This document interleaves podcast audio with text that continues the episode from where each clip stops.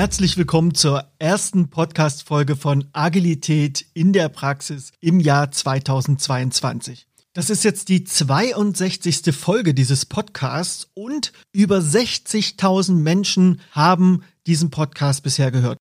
Und aus diesem Anlass und für die erste Folge in diesem Jahr habe ich mir gleich eine Besonderheit einfallen lassen, denn ich werde den Wunsch einer Hörerin aufgreifen, die mich darum gebeten hat, auch mal über Misserfolge zu sprechen. Und dazu habe ich mich ein wenig umgehört und mehrere Menschen gefunden, die mir vertraulich von mehreren sogenannten Fuck-ups berichten konnten, die sie selber erlebt haben. Wir haben uns darauf vereinbart, dass diese Berichte nur anonymisiert wiedergegeben werden. Das heißt, im Kern entsprechen sie immer der erlebten Wahrheit, aber sie lassen keine Rückschlüsse auf das Unternehmen oder auf die jeweilige Person zu. Und jetzt wünsche ich dir ganz viel Spaß beim Zuhören.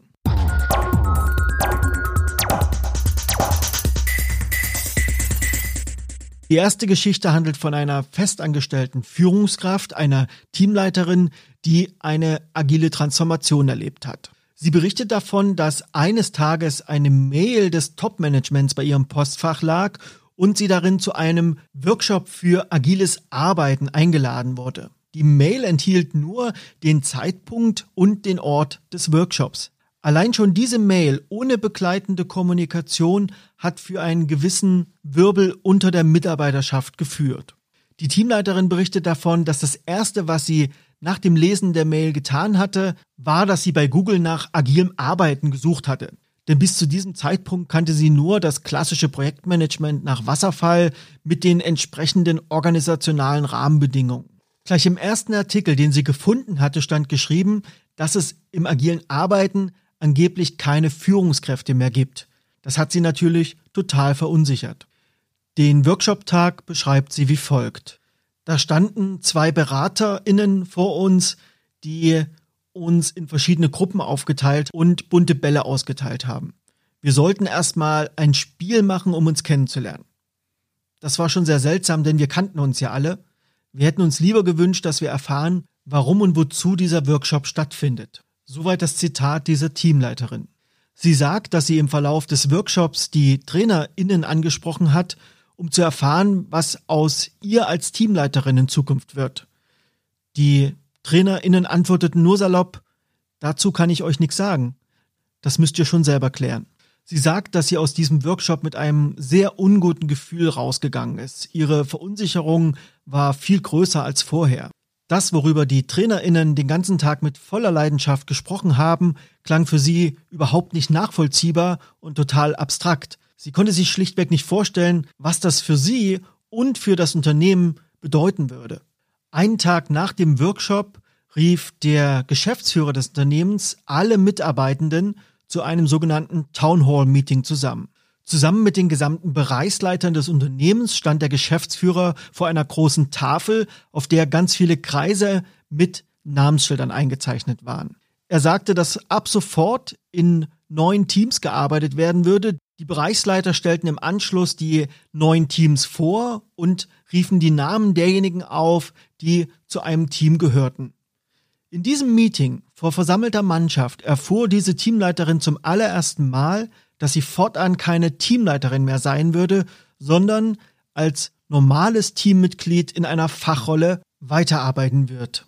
Sie berichtet, dass alle MitarbeiterInnen wie konsterniert wirkten. Die Gesichter sprachen wohl Bände. Im Nachgang haben sich viele ihrer vorherigen MitarbeiterInnen bei ihr gemeldet und ihr gesagt, dass sie die neuen Teamzusammenstellungen überhaupt nicht nachvollziehen können. Sie waren enttäuscht darüber, dass mit ihnen im Vorfeld nicht gesprochen wurde. Sie berichtet, dass die Stimmung im Unternehmen deutlich schlechter war als vor dem Beginn der agilen Transformation. Zwar habe sie sich relativ schnell gut mit der Entscheidung abfinden können und sich auch in ihrer Fachrolle wohlgefühlt, aber selbst drei Jahre nach dieser Entscheidung gab es immer noch Mitarbeitende, die sich enttäuscht über diese damalige Entscheidung geäußert haben und denen es schwerfiel, die Vorteile dieser neuen Arbeitsweise anzunehmen.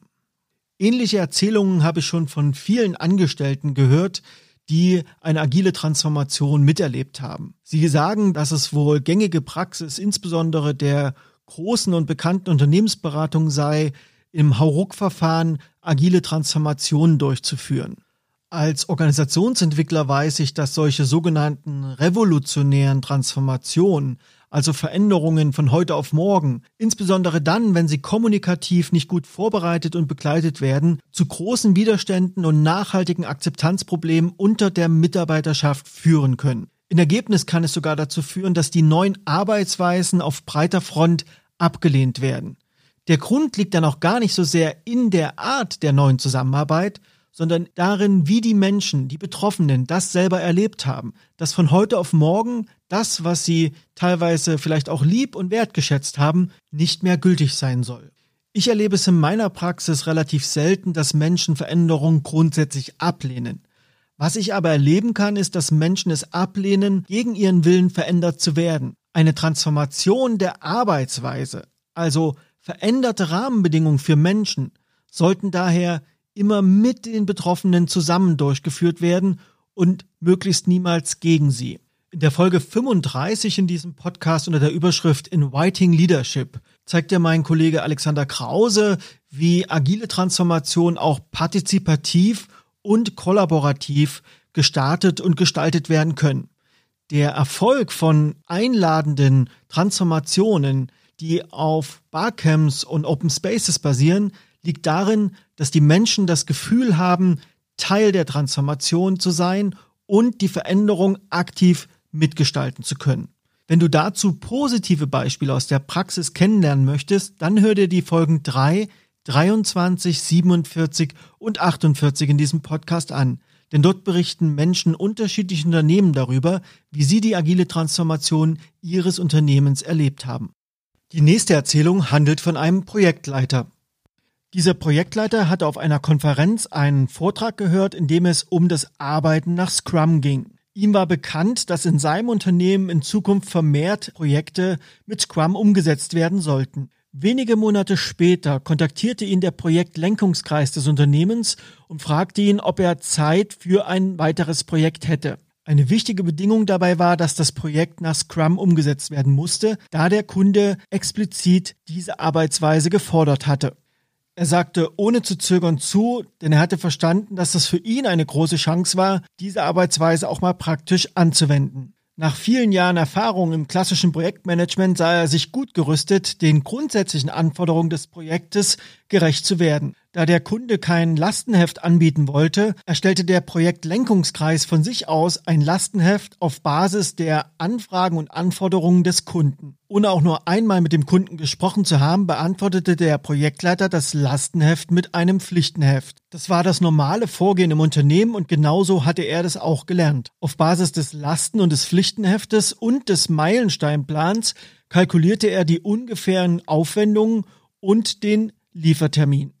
Zwei Wochen später erhielt er einen aufgeregten Anruf aus den Reihen des Projektlenkungskreises, in dem ihm mitgeteilt wurde, dass der Kunde die Beauftragung des Projektes zurückgezogen hatte. Ihn traf das wie ein Schock, denn immerhin hatte er die letzten Wochen fast pausenlos damit verbracht, den Projektstart vorzubereiten.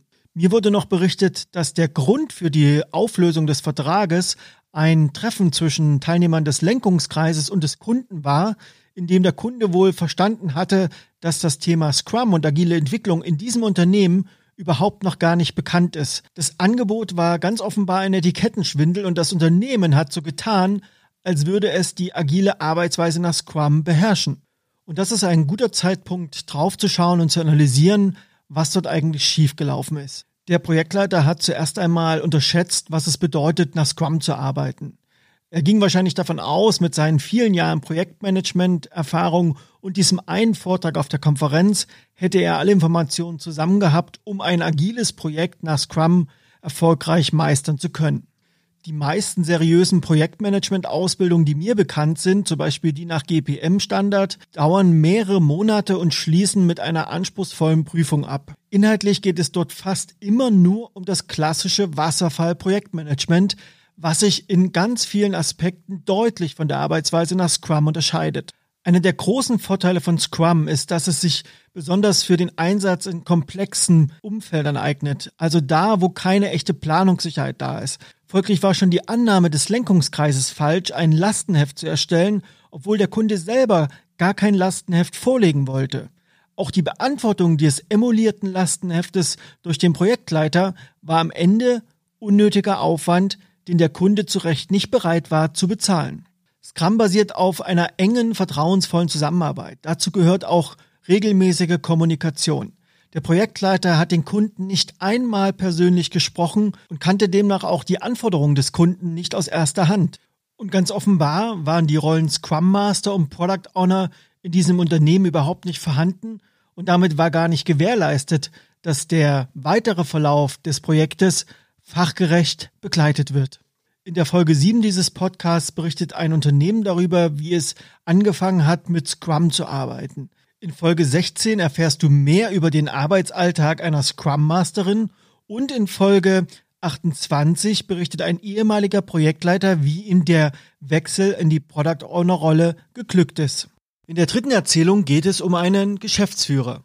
In dem Unternehmen wurde gerade besprochen, ob es nicht sinnvoll wäre, auf agile Vorgehensweisen zu setzen.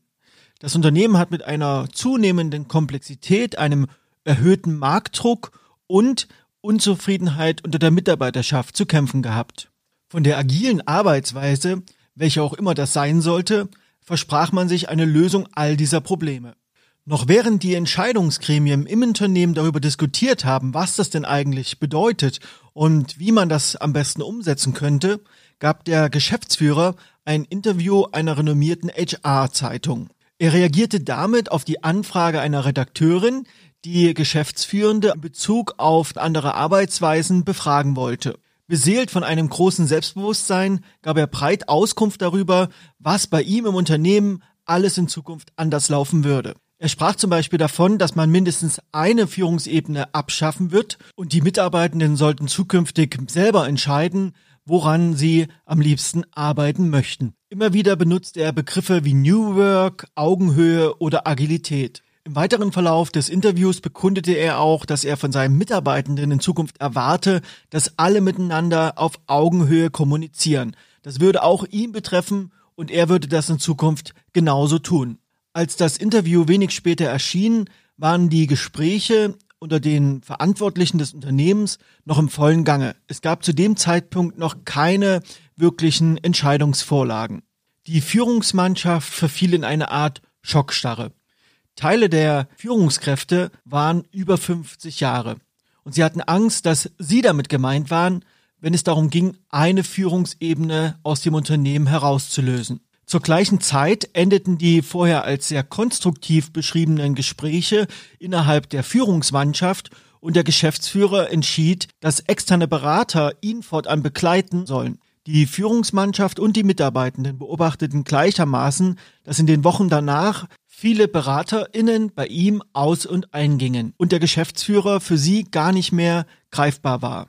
Er war wie abgetaucht. Eines Tages kam plötzlich ein Filmteam ins Unternehmen und einzelne Mitarbeitende wurden zu einem persönlichen Gespräch mit dem Geschäftsführer eingeladen. Er sprach ihnen gegenüber unumwunden davon, dass sie an der Neuausrichtung des Unternehmens direkt beteiligt sein würden. Er bat sie darum, dem Filmteam gegenüber an diesem Tag ein paar Einblick zu ermöglichen, wie diese neue Arbeitsweise in dem Unternehmen aussieht. Das würden sie aber im neuen, noch nicht eröffneten Gebäudeteil machen, da dort die Bedingungen etwas besser wären. Den Mitarbeitenden war die Situation etwas unheimlich. Zugleich kannten sie die Wandelmütigkeit des Geschäftsführers und hatten Sorge, wenn sie sich dem verweigern, dass es für sie Konsequenzen haben könnte. Den ganzen Tag über drehte das Filmteam inszenierte Szenen mit ihnen, die zeigen, wie sie gemeinschaftlich vor bunten Boards mit bunten Zetteln standen, wie sie miteinander sprachen, wie sie mit lächelnden Gesichtern sich gegenseitig auf die Schulter klopften und in Einzelaufnahmen davon berichteten, wie toll die neuen agilen Arbeitsweisen für sie sind. Als mir jetzt davon berichtet wurde, dachte ich mir, wow, was für eine Scharade. Im ersten Moment zweifelte ich ernsthaft, ob diese Erzählung wahr sein kann.